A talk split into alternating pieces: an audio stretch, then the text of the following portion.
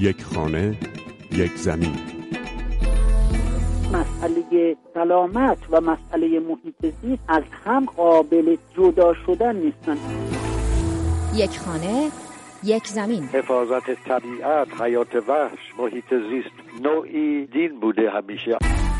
در دراز مدت می‌تونه باعث بشه ما نسل آینده بیماری رو داشته باشیم. هنوز میشه یک کاری کرد. یک خانه یک زمین. مجله محیط زیست رادیو فردا. سلام به شما شنونده های مجله محیط زیست رادیو فردا. آزاده اسدی هستم. این هفته درباره افزایش موزگیری های مسئولان در ایران در مورد محصولات تغییر ژنتیک داده شده در کشور میشنوید. من نگران نسل آیندهم اجازه ندارم که یک دیگه 20 نفره یا سی نفره برای زخار ژنتیک ما تصمیم بگیرن و خرید و فروش بعضی از پرندگان غیرمجاز در بازار پرندگان تهران. توی کتاب قانون سازمان محیط زیست جریمه برای نگهداری از حیوانات حیات وحشی که مخصوصا از طبیعت ما شکار شدن وجود داره. یک خانه یک زمین. از زمانی که گفته شد با دستکاری ژنتیک میشه گیاهانی رو به وجود آورد که نیاز به آبیاری کمتری دارند و جانورانی رو از خطر انقراض نجات داد بیش از چهل سال گذشته. در این مدت بحث استفاده از محصولاتی که به تراریخته معروف شدن و مقایسهشون با محصولات ارگانیک و صادرات این محصولات به کشورهای در حال توسعه شدت گرفته. موضوعی که به نام محصولات GMO چند سالی در ایران هم داغ شده و در کشورهای شروع کننده این موضوع البته انتقادها و مخالفتهای زیادی شکل گرفته اینکه این جانوران، گیاهان و محصولات کشاورزی با دستکاری ژنتیک چه ضررهایی برای محیط زیست دارند در کنار مزرات اونها برای بدن انسانها و به وجود آوردن بیماری های تازه و ناشناخته در آینده محورهای اصلی این انتقاد هاست. خدیجه رضوی عضو هیئت علمی پژوهشگاه زیست فناوری و مهندسی ژنتیک در تهران که سالها روی این موضوع کار کرده میگه با همه این شک و تردیدها و انتقادها اما در ایران انگار مسابقه ای برای دستکاری ژنتیک محصولات کشاورزی برگزار شده. محیط زیستمون رو واقعا باید در نظر بگیریم که پنجاه شست سال دیگه این آدمایی که الان پیشن وجود نخواهم داشت که بگم چی شد چی نشد یا جوابگو باشن. تنوع زیستی و ارقامی که وجود داره کمبودی درش نمی‌بینیم. احتیاجی نمی‌بینیم که دستکاری بشه. برای اینکه طبیعت خودش قشنگ بلد بوده چجوری بالا بره پایین بره و اگه امروز مسائلی در دنیا پیش اومده دقیقا به خاطر استفاده کردن بیرویه سم و کود و علفات شیمیایی که دشمنای طبیعی طبیعت از بین بردیم و در نتیجه روز به روز سم و کود اضافه کردیم آب آلوده کردیم. این روش جدید که باز با همون دوستان بزرگ در چند ملیتی ها داره دوباره ارائه داده میشه. این جواب درستگی جهان رو نخواهد داد. راه های خیلی خیلی طبیعیتر وجود داره که میشه در بحث بدون مطلب خبرگزاری فارس چند وقت پیش گزارش داد برنج تراریخته یا تغییر ژنتیک داده شده در کشور تولید میشه و گفته میشه سالها آزمایش روی این محصولات انجام دادند. اما اسناد محرمانه است و قابل ارائه نیست.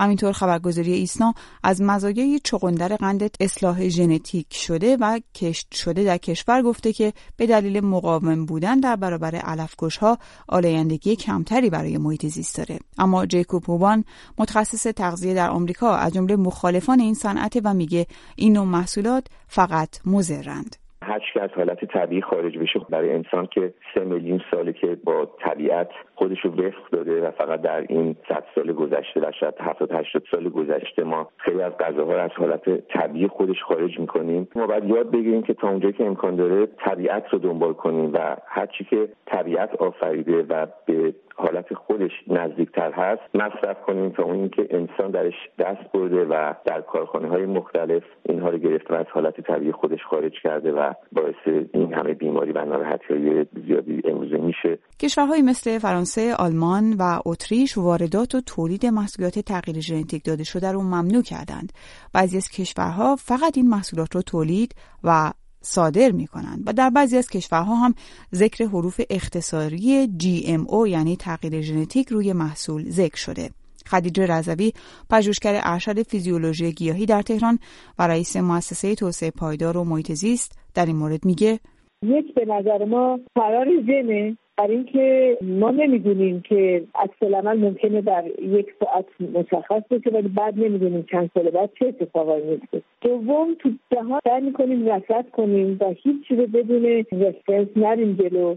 خیلی جا الان علالعلفه طرزی داره به وجود میاد که مشخصا می‌تونه از این باشه. و اتفاق دیگه هم که الان در جهان افتاده مرگ حشرات مرگ زنبورات مرگ پروانه ها با وجود اینکه مطالعات مختلفی درباره محصولات و حیوانات اصلاح ژنتیک شده خبر از احتمال ارتباط ناباروری اختلال در سیستم ایمنی دیابت و انواع سرطان ها با این محصولات میده اما گفته میشه در ایران همچنان تلاش ها برای وارد کردن این محصولات و پرورش اونها در کشور بیشتر میشه. یک خانه یک زمین. می‌تونید درخواست خرید فلامینگو یا قو در بازار پرنده فروشان آزادگان در تهران رو مطرح کنید و اونها رو سه روز بعد در خونه تحویل بگیرید. خبرگزاری مهر در گزارشی از این بازار که به شکل رسمی و مجاز فعالیت می‌کنه و کارش فروش پرندگانی هست که زینتی خونده میشن نوشته در پشت صحنه این مغازه ها و پستوهای این بازار عملیات غیرقانونی در حال انجامه رئیس اداره حفاظت محیط زیست تهران گفته ساماندهی وضعیت بازار پرنده فروشان مولوی و تلاش برای جلوگیری از قاچاق حیات وحش و شیوع بیماری های مشترک حیوان و انسان باعث شده این بازار با مجوز شهرداری راه اندازی بشه. بازاری که قرار بوده با آموزش قرفهداران و تبلیغ در زمینه مسائل زیست محیطی فعال باشه. حالا به گزارش خبرگزاری فارس در سایه قفلت مسئولان تبدیل به محل دلالی پرندگان و قاچاق حیوانات حیات وحش شده. ایمان معماریان دامپزشک مرکز بازپروری پردیسان در تهران اما معتقد باید به این موضوع از زاویه تعریف حیوان خانگی نگاه کرد. مشکل اصلی که داریم اینه که قانون مشخصی هنوز برای اینکه چه حیواناتی می‌تونن حیوان خانگی باشن و چه حیواناتی نمی‌توانند حیوان خانگی باشن نداریم. که خب یه سری شرایطی داره اینکه شما یه سری حیوان رو حیوان خانگی معرفی بکنید بایستی بیماری های مشترکشون با انسان قابل کنترل باشه. در ضمن بایستی که نگهداریشون در حقیقت به طبیعت آسیب نرسونه یعنی از طبیعت شکار نشده باشن و در صورتی که برگردن به طبیعت کشور ما آسیب به طبیعت نرسونن یه گونه مهاجم نشن و در ضمن در تکثیر شده باشن. یعنی اینکه گونه های در خطر انقراض و گونه هایی که از طبیعت می‌تونن جدا بشن و بیان توی خونه نمی‌تونن حیوان خانگی باشن خبرگزاری فارس با انتشار چند عکس از این بازار از فردی که او رو متخلف سابقه دار خونده نام برده که با حیوانات معرکه گیری می‌کرده و به حیوانات آسیب میرسونده. و حالا در این بازار آزادانه فعالیت می‌کنه. خبرگزاری مهر نوشته مسئولان بازار میگن نماینده محیط زیست در این بازار حضور داره اما رئیس اداره محیط زیست شهر تهران این موضوع رو تکذیب کرده و گفته بازار زیر نظر شهرداری فعالیت می‌کنه. فعالیتی که خبرگزاری فارس گفته به سفارش گرفتن برای فروش برخی از گونه های غیر مجاز با ارزش و بومی هم ختم میشه. به گفته ایمان معماریان دامپزشک حیات وحش این شرایط می‌تونه علاقه جهانی باشه. اینکه یه سری افراد علاقه داشته باشن به اینکه حیوانات وحشی رو توی خونشون نگه دارن یه چیزیه که نه فقط توی ایران توی شاید کشورهای دیگه هم وجود داشته باشه. ولی مشکلی که توی ایران باعث شده این موضوع کمی بیشتر بشه اینه که شاید مثلا جلوگیری کردیم از اینکه حیوانات خانگی درست مثل سگ و گربه توی خونه نگهداری بشن و خب حالا روی آوردن به حیوانات خیلی خاصتر مثل حیوانات وحشی برای اینکه نگهداری بکنن. و در ضمن خب قانون هم خیلی خوب حمایت نکرده از این موضوع که جلو جلوگیری بکنه از این اتفاق و باعث شده که این رونق بیشتری بگیره. ولی خب با توجه به اینکه الان یه کمی داره بیشتر بهش توجه میشه و در حقیقت مشکلش درک شده که وجود یه همچین حیواناتی به عنوان حیوان خانگی می‌تونه هم به طبیعت و خود حیوانات آسیب برسونه و هم به جامعه انسانی آسیب برسونه. داره یه کمی بهتر بهش فکر میشه و امیدوارم که به زودی تصمیمات جدی برای اینکه هم منع قانونی برای نگهداری از این حیوانات وجود داشته باشه هم جلوگیری بشه از قاچاقشون و همین که حیوانات خانگی معرفی بشن و نگهداری از اونها قانونی بشه تا افراد به سمت نگهداری از حیوانات وحشی نرن. خبرگزاری مهر همینطور از سربریدن پرندگان و فروش گوشت و پوست اونها به متقاضیان در وسط بازار پرنده فروشان تهران خبر داده. موضوعی که به گفته رئیس اداره حفاظت محیط زیست تهران تخلف زیست محیطی است و همینطور تهدیدی علیه بهداشت و سلامت عمومی محسوب میشه و بر اساس ماده 688 قانون مجازات اسلامی باید با اون برخورد بشه.